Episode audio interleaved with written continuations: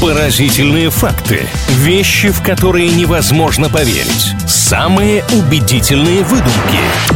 Правдивая ложь на правильном радио. Время интересных фактов на правильном онлайн. Как всегда, такими утверждениями делимся в рубрике «Правдивая ложь». На старте предупреждаю всех, кто это слышит, что будет, возможно, немножко фантазии. Будет, возможно, немножко недостоверной информации. Но все точки над «и» обязательно мы расставим в конце программы. Никто обманутым не уйдет. С вами Илья Андреев и Маша Сафонова. Здравствуйте. Здравствуйте. Я надеюсь, что я действительно не уйду обманутый, потому что Илья славится очень каверзными всегда фактами. Послушаем, что ты сегодня приготовил. Вы прям славится. Приятно. Так, ну давайте пойдем с животного мира. К Кошкам как вы относитесь, Маша? Нормально. Вот если честно, не скажу, что сильная любительница вот этих домашних питомцев, но и ничего против не имею. Правда ли, что кошки, как и люди, делятся на кошек-левшей и на кошек-правшей? Я думаю, если ты не знаешь ничего о факте, который задан, надо просто делать очень умный вид и топить до последнего, уверенно утверждаю, что да,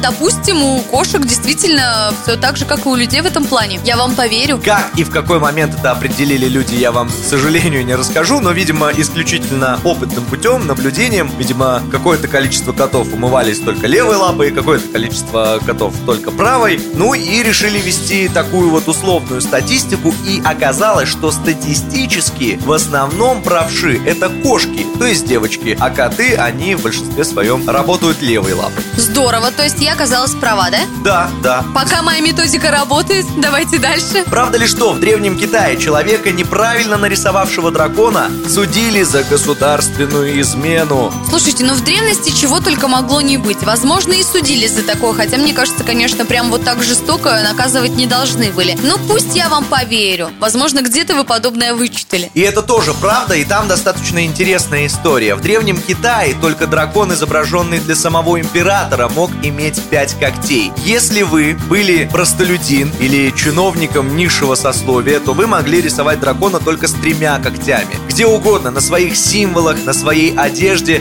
Но если вы чиновник низшего сословия или простолюдин нарисовали себе дракона с пятью когтями, дело было очень серьезное. Судили за госизмену и заканчивалось все чаще всего для такого человека очень-очень плохо. На этом рубрика «Исторические факты» завершена. Маш, сегодня я не пытался вас провести, но и вы сами себе проблем не выдумали, поэтому два правдивых факта, два ваших верных ответа. Получается, победа за вами сегодня. Правдивая ложь на правильном радио.